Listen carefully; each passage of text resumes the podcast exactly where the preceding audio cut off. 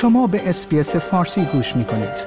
با رفتن به sbs.com.au به اخبار و گزارش های بیشتری دست خواهید یافت.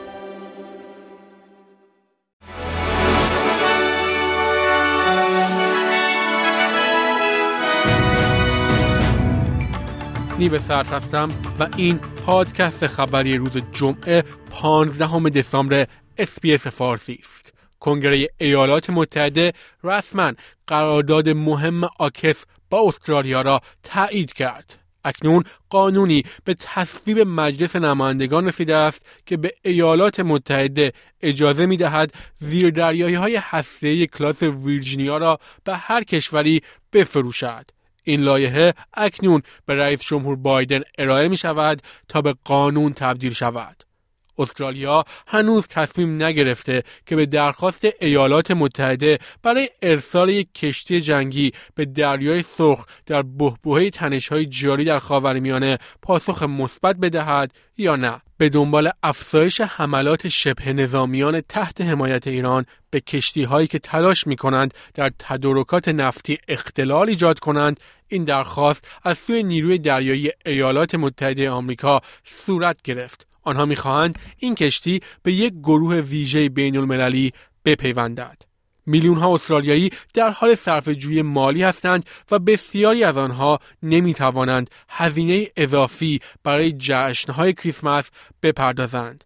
تحقیقات سالویشن آرمی نشان می‌دهد که بیش از 5 ممیز 3 میلیون نفر امسال نمی توانند هزینه یک وعده غذایی خاص کریسمس را بپردازند و 30 درصد از والدین نگران هستند که فرزندانشان بدون هدایا بمانند. پیش بینی می شود که هزینه اتصال پروژه شمال به شرق یا همان نورف ایست لینک در مربرن بیش از دو برابر برآورد اولیه باشد.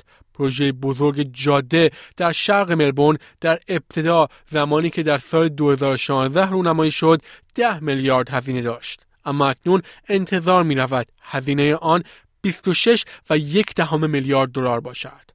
شورای اجرایی یهودیان استرالیا موسوم به ACAG می‌گوید که حوادث یهود ستیزی در ماه اکتبر و نوامبر در مقایسه با سال گذشته بیش از 700 درصد افزایش یافته است. این گزارش در مجموع 662 حادثه یهود ستیزی در ماه اکتبر و نوامبر سال جاری را نشان می‌دهد در حالی که در دوازده ماه گذشته این تعداد 495 مورد بوده است. اطلاعات جدیدی درباره سقوط مرگبار هواپیمایی در اوایل سال جاری که منجر به کشته شدن یک مرد و سه نوهش در نزدیکی فرودگاه کمرا شد منتشر شده است.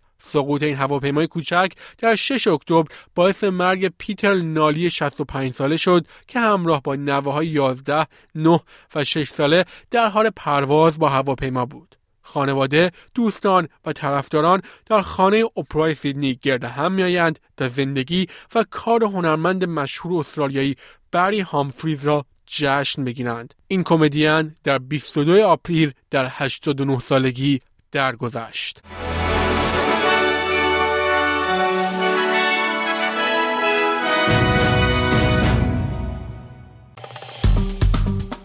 like، share، comment.